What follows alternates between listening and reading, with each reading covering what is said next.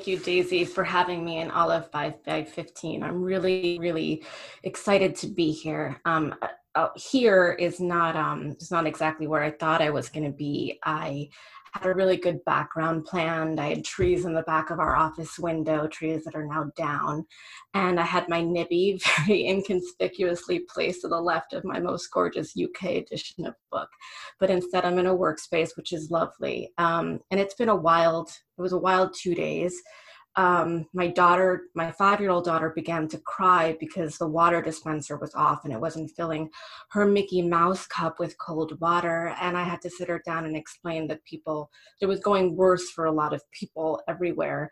And how Mickey Mouse, if he were alive today, would be really bummed out that he couldn't kiss Minnie on the mouth because of COVID, amongst billions of other things.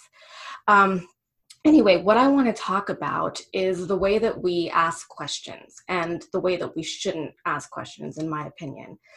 One of the questions I've been asked many times following my book's publication is why I decided to tell the story of three women and to not include any men. And while the main truth is that the three women who I included in the book gave me the most, let me into their hearts and minds and bedrooms in a way that nobody else did, the other aspect of it, if we're talking about gender, was that the way men answer questions is utterly different to the way that women do.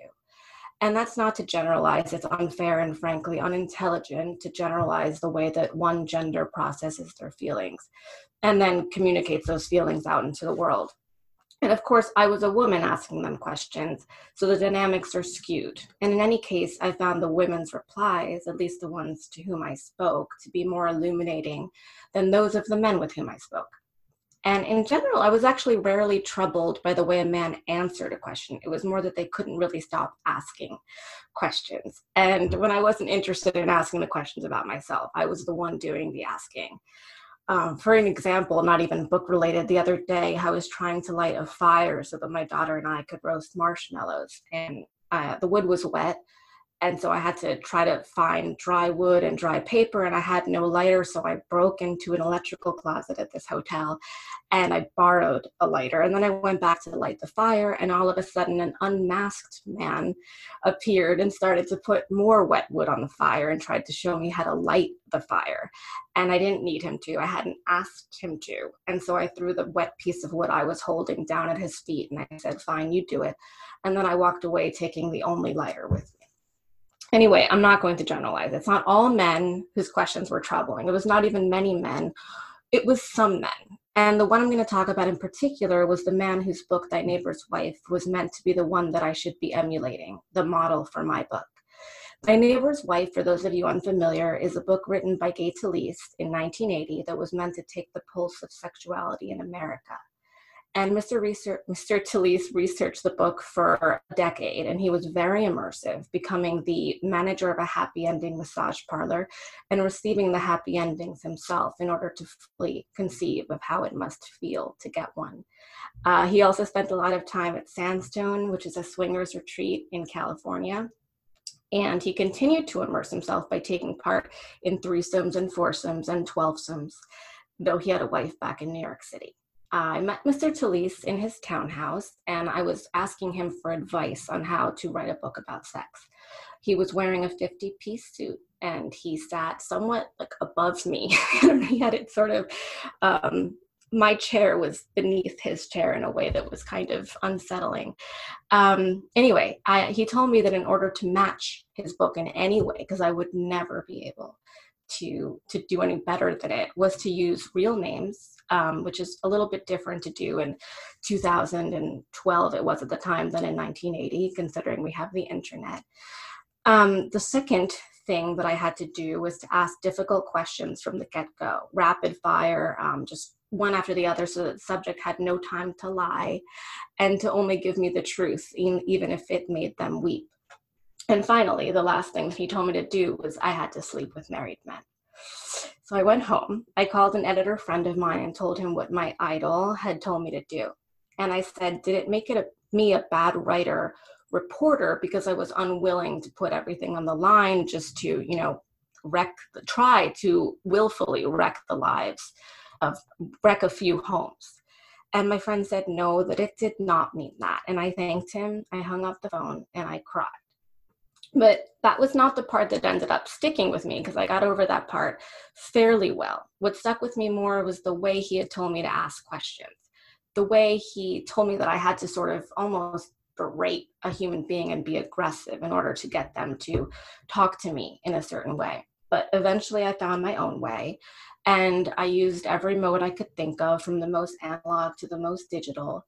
And I posted on Craigslist, I posted on Facebook, I taped messages um, to Starbucks bulletin boards, university bulletin boards, gas station windows, churches, temples, and grocery stores.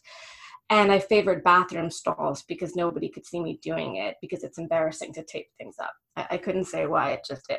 But the first real location I spent time in was San Francisco. Uh, it was a place called the Porn Castle where women were masturbating in front of men who were watching them.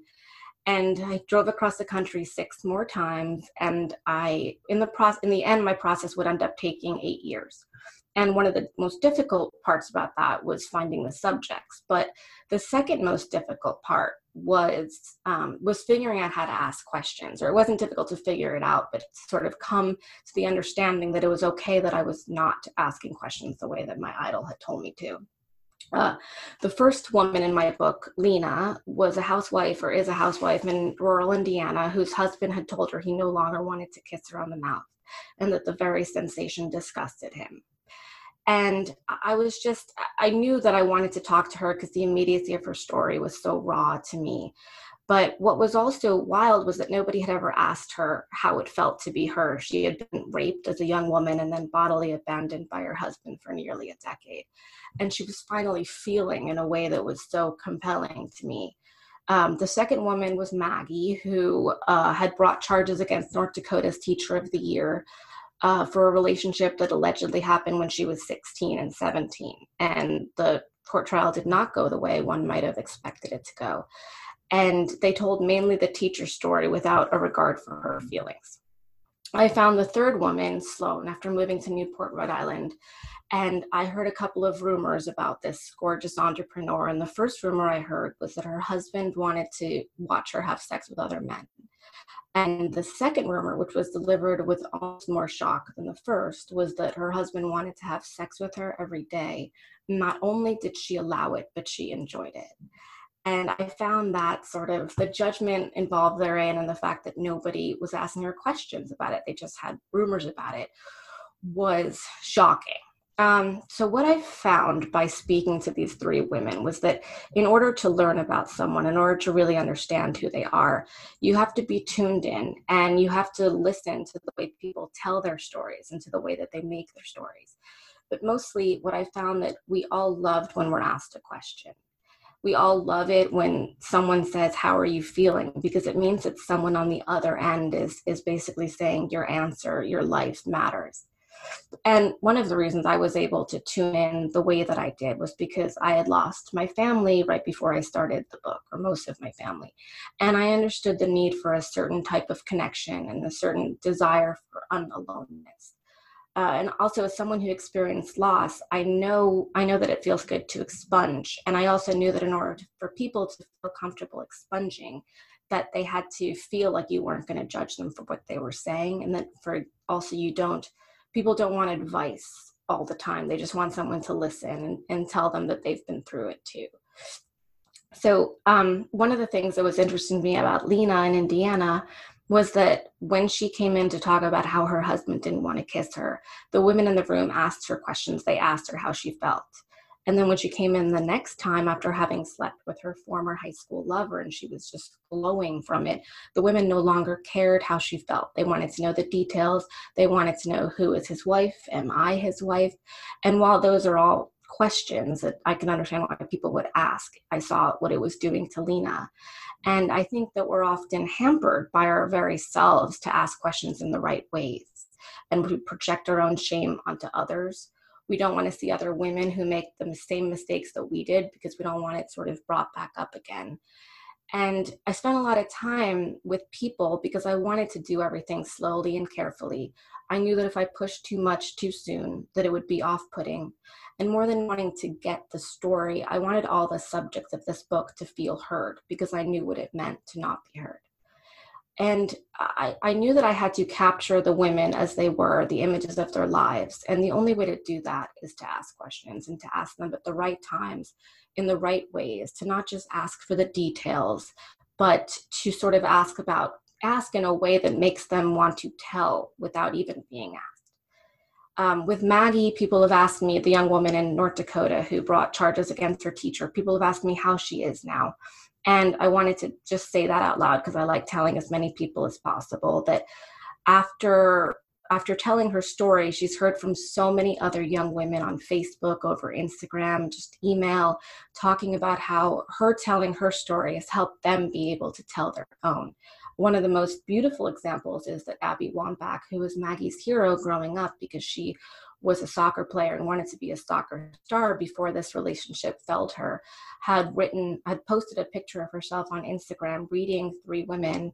And I wrote to her and said, Maggie, you're Maggie's hero. And she wrote publicly, Maggie is my hero, which for Maggie, it was just amazing.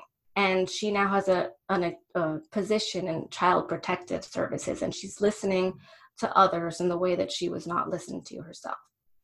And I wanted to write her story, not the teacher's story, not the the story, not the facts, but but the way that she felt, because sometimes the biggest facts are in the way that we feel. Um, and you know, in the middle of this pandemic, we need that more than ever. We need to know how we're all feeling, and we can't know how we're feeling unless we ask.